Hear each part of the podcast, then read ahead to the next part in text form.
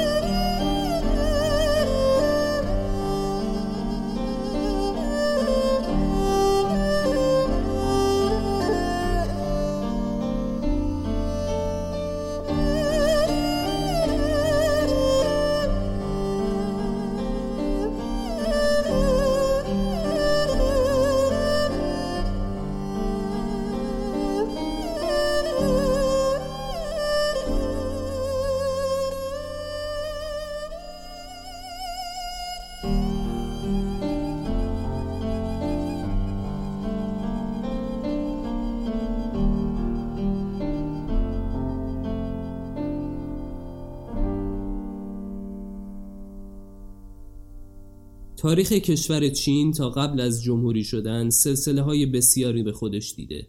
این تاریخ غنی و پرجزئیاته. چینی ها بعد از مصری ها که مخترع پاپیروس و ایلامی ها که مبدع سنگ نوشته بودند کاغذ رو به وجود آوردند. برگه سفید یا شیری رنگ که از ترکیب خمیر چوب درخت و سمق بامبو ساخته می‌شد و نقش بسیار زیادی در سرنوشت بشریت ایفا کرد. اختراع کاغذ موجب شد تا اتفاقات و تاریخ بهتر و ماندگارتر جمع آوری بشه و چون امپراتوری چین اولین سرزمینی بود که این ایده در اون اجرا می شد ما در این خطه شاهد تاریخ پرجزئیات و دقیقی هستیم.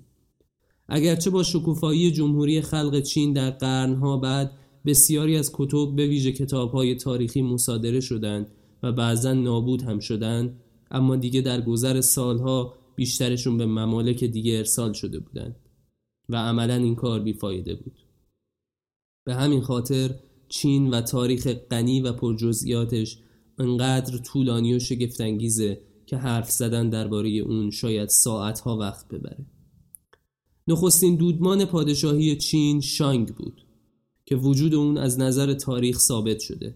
خاندان شانگ بین قرن هفدهم تا یازدهم قبل از میلاد بر دشت های کناری رود زرد در شرق چین حکومت می‌کرد.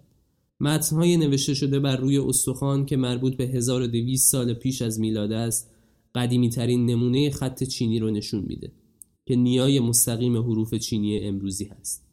با مرگ چین شین هوانگ در سال 1675 قبل از میلاد دودمان شانگ به قدرت رسید و تا سال 1046 قبل از میلاد بر چین حکومت کرد. این دودمان هویت فرهنگی جدیدی رو ایجاد کرد که تا با امروز دوام آورده و اغلب مردم سرزمین چین امروزی خودشون رو از قوم شانگ مینامند. قلمرو این امپراتوری با لشکرکشی های متعدد به کره، ویتنام، مغولستان و آسیای میانه گسترش زیادی پیدا کرد و پای ریزی اولیه راه ابریشم نیز در آسیای میانه با کمک این سلسله پادشاهی احداث شد. همچنین مکتب فلسفی کنفوسیوس به عنوان ایدئولوژی رسمی این دولت انتخاب شد.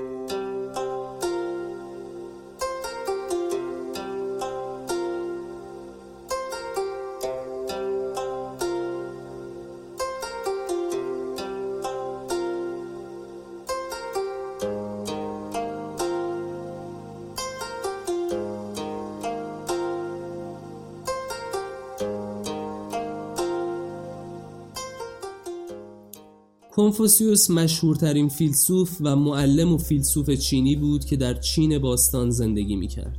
در حقیقت اسم او کونگ فوزی بود اما با گسترش فلسفه و باورهاش به سرزمین های غربی یونانی ها اون رو تبدیل به اسمهای خودشون کردند. او در سال 551 قبل از میلاد در روستایی به نام تسو واقع در ایالت قدیمی لو که امروزه بخشی از شهرستان جدید شاندونگ میشه به دنیا اومد. خانواده ای که کنفوسیوس در اون به دنیا آمد خانواده ای پر جمعیت بود. پدر کنفوسیوس شیولنگ هو افسری بازنشسته بود که با شرکت در جبهه های نبرد موفق شده بود رضایت پادشاه رو به دست بیاره و زمین هایی رو به تملک خودش در بیاره. شولیانگ سه همسر داشت که هیچ کدوم از اونها نتونسته بودن براش پسری بیارن. نه دختر او نیز همه ازدواج کرده و به خانواده های دیگر پیوسته بودند. به همین دلیل در سال 555 قبل از میلاد شولیانگ هو در حالی که 64 سال سن داشت دختری 15 ساله به نام یانگ چنگ تسای رو به عنوان همسر متعه خود اختیار کرد. چنگ تسای نیز تا مدتی نمی‌تونست باردار بشه. به همین دلیل چنان که از روایت سنتی آین کنفوسیوس برمیاد از تپه نیچی او بالا رفت و بر فراز اون به دعا و نماز مشغول شد. تا اینکه سرانجام کنفوسیوس رو حامله شد. و به همین خاطر یکی از نامهای کنفوسیوس چیو به معنی تپ است. وقتی کنفوسیوس هنوز سه سال داشت پدرش مرد و او رو در فانگشان واقع در لوی شرقی به خاک سپردن. با مرگ شولیانگ هو کنفوسیوس و مادرش مجبور بودند تا از بقیه خانواده جدا بشن به نحوی که حتی اجازه نداشتند در مراسم خاکسپاری شولیانگ شرکت کنند. از اونجا که مادر کنفوسیوس زن رسمی شولیانگ به حساب نمی اومد چیزی هم از میراث شولیانگ به اون نرسید. و اونها از اون پس مجبور بودن در چاندونگ واقع در شرق چین به توهیدستی روزگار رو بگذرونن بر اساس روایات کنفوسیوس همچنین از کودکی به مطالعه آثاری در زمینه قربانی و آداب معبد می پرداخت. مدتی بعد در حالی که کنفوسیوس سنین نوجوانیش رو میگذرونه به روایتی 13 سال و به روایت دیگه 16 سال داشت. مادرش بر اثر بیماری و کار زیاد میمیره. چنگ تسای رو هم در فانگشان به خاک سپردن. وقتی کنفوسیوس 17 سال داشت یکی از اشراف لو به نام چی پینگ تسو به دنبال شخصی میگشت که با آداب قربانی آشنایی داشته باشه. به همین دلیل همه آلمان شهر رو به مجلسی دعوت می‌کنه و کنفوسیوس نیز در بین اونها حاضر میشه. کنفوسیوس در 20 سالگی با دختری به نام پیچی گوان ازدواج می‌کنه. این ازدواجی بود که مادر کنفوسیوس بین او و دختر دوست پدرش ترتیب داده بود. بعد از گذشت دو سال از این ازدواج ییچی گوان برای کنفوسیوس پسری زایید که کونگ لی نامیده شد. کنفوسیوس دختری نیز داشت که در برخی کتاب ها نام او کونگ جیو ثبت شده. کونگ نام خانوادگی کنفوسیوس بود و در عرف زبان چینی نام خانوادگی قبل از نام میاد. با فروپاشی دولت شانگ دوران دیگری از جنگ های داخلی توی چین آغاز میشه و این سرزمین به سه پادشاهی تقسیم میشه. دودمان ژو دودمانی بود که بعد از دودمان شانگ و دولت اونها و قبل از دودمان چین از سال 1046 قبل از میلاد تا 256 بعد از میلاد در چین فرمان داد. این دودمان در کنار دودمان نخست شیا و دومین دودمان به نام شانگ سه دودمان افسانه‌ای چین رو دسته بندی می‌کنه. پایتخت فرمان روایان این دودمان هاوجینگ بود.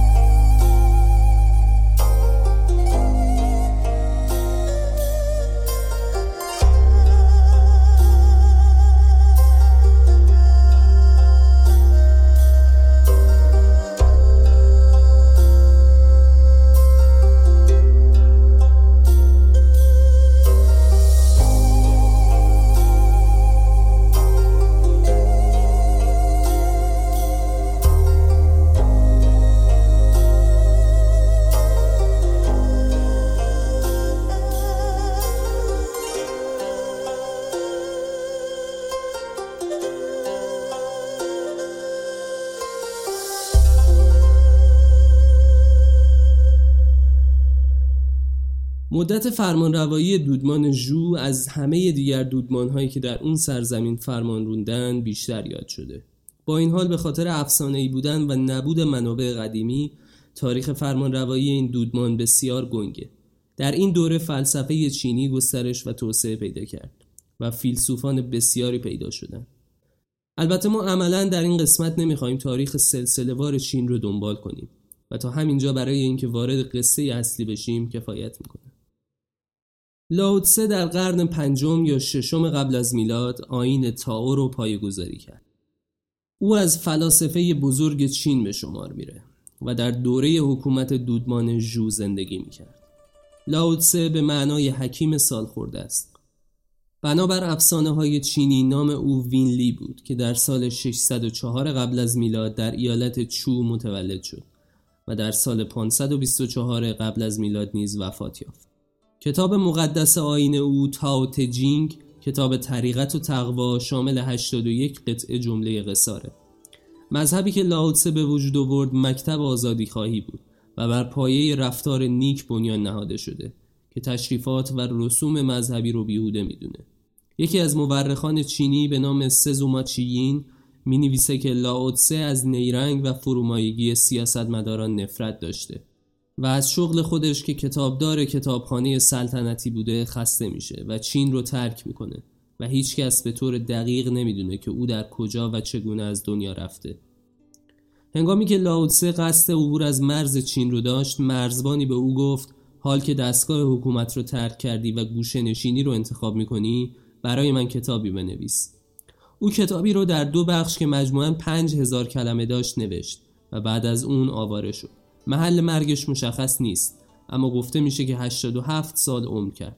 به نظر برخی از محققان اندیشه های اولیه تاوی قبل از لاوتسه بوده ولی او اونها رو دوباره زنده کرد. تاویست ها اعتقاد دارند که تفکر فقط در مباحث به کار میره و بیارزشه. تفکر قبل از هر سودی دارای زیانه. اونها اعتقاد دارند که برای راه درست زندگی باید عقل رو ترد کرد. و همین دلیل اون رو حقیر می‌دونند و میگن انسان باید سادگی، گوشگیری و غرق شدن در طبیعت رو انتخاب کنه. اونها همچنین میگن دانش فضیلت نیست بلکه هرچه علم بیشتر باشه بر شمار رضایل افزوده میشه. دانش از خرد دوره و میان یک خردمند و عارف تفاوت بسیار زیادی وجود داره. بدترین حکومت از نظر تاویست ها حکومت فلاسفه است فیلسوفان در سایه پندارهای خودشون جریان طبیعی رو به شکلی مسخ شده مطرح می‌کنن اونها میگن فیلسوفان کارشون سخناوری و پندارسازیه و این ناتوانی اونها رو میرسونه. روشنفکر دولت و حکومت رو به خطر میندازه چون در قالب و مقررات سخن میگه. اما در مقابل فرد ساده دل که در امور شخصی خودش لذت داره کار مقرون به آزادی رو پیدا می‌کنه. و اگر به قدرت برسه برای جامعه خطر کمتری نسبت به روشنگر و فیلسوف داره. زیرا ساده دل می‌دونه که قانون خطرناکه و قبل از هر فایده ای ضرر داره. پس چنین فرمانده ساده دلی تا می‌تونه در زندگی مردم کمتر پیچیدگی ایجاد می‌کنه و اونها رو با حیات ساده که مطابق طبیعت باشه سوق میده. تاویست ها کتابت رو امری اهریمنی و مایه پریشانی می‌دونن. اونها اعتقاد دارن که نوآوری همیشه به ثروت ثروتمندان و به زور زورمندان می‌رسه. بنابراین به کتابت و صنعت توجهی ندارند و حتی داد و ستد رو در حد روستاها قبول دارند تاویسم مکتبی سخت و پیچیده است. باید اینو تا الان فهمیده باشید.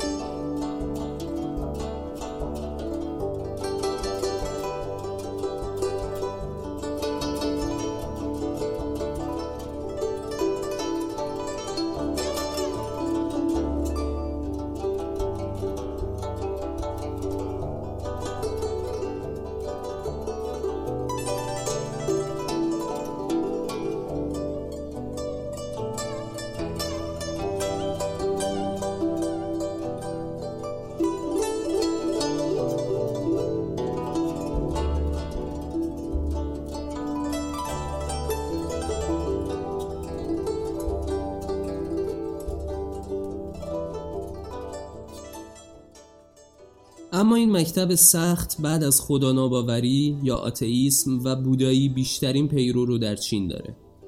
جریان تاویسم به عنوان یک دین ملی و میهنی در مقابل بوداییسم که یک دین بیگانه و راه یافته به چین بود قرار گرفت.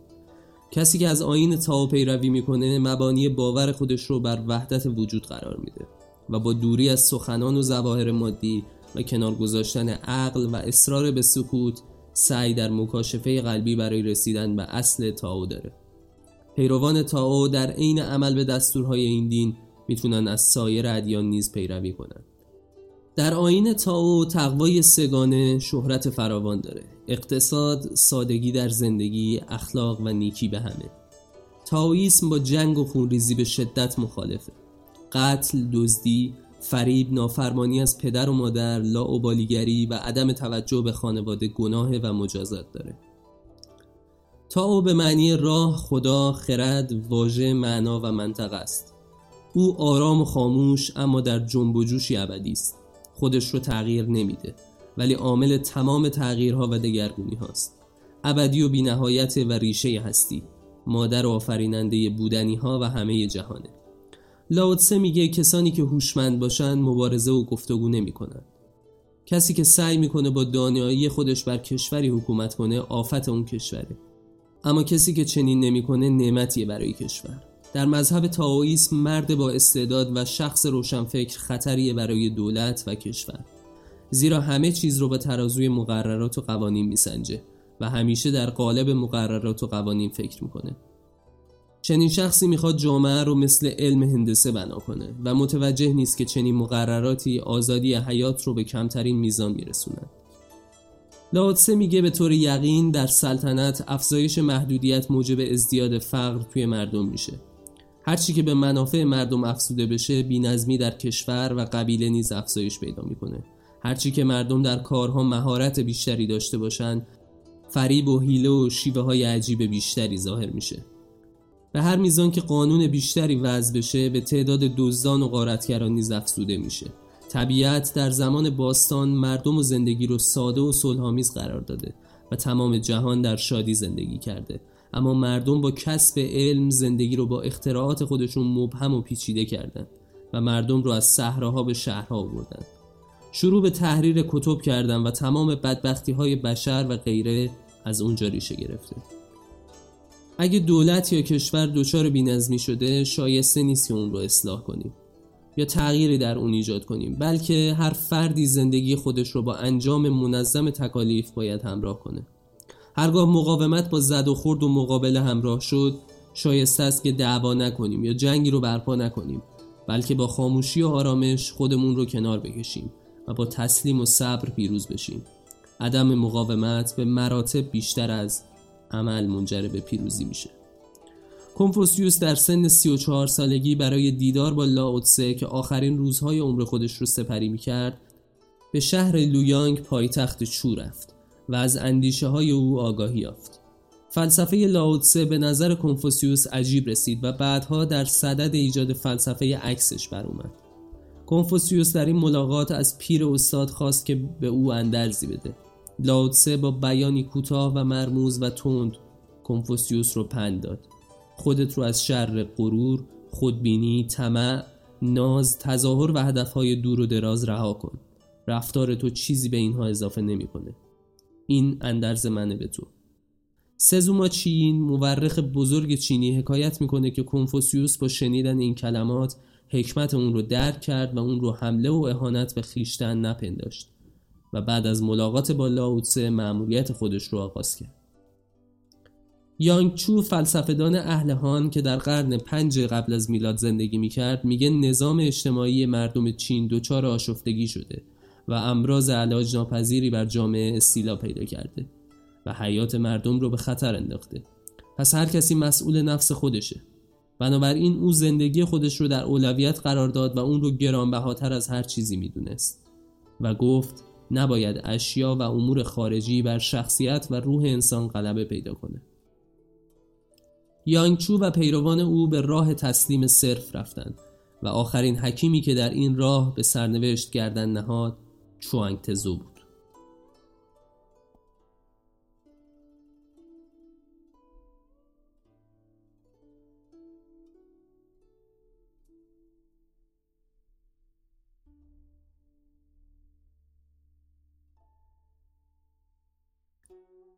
چوانگ تزو میگه وقتی دست چپ من به شکل خروس در بیاد اون رو علامت زمان شب می‌دونم. و اگر دست راست من به شکل کمانی در بیاد اون رو آلت شکار مرغی قرار میدم.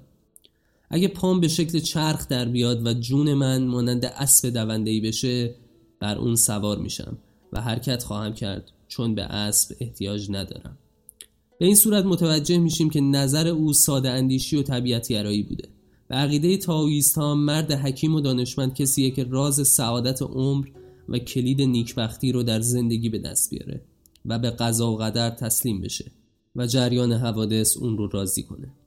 اونها نفس خودشون رو تسلیم راه تاو کردن و اعتقاد داشتند که هر کس راه طبیعت رو انتخاب کنه طبیعت گوهر سعادت عمر و صفای نفس رو به او عطا می‌کنه.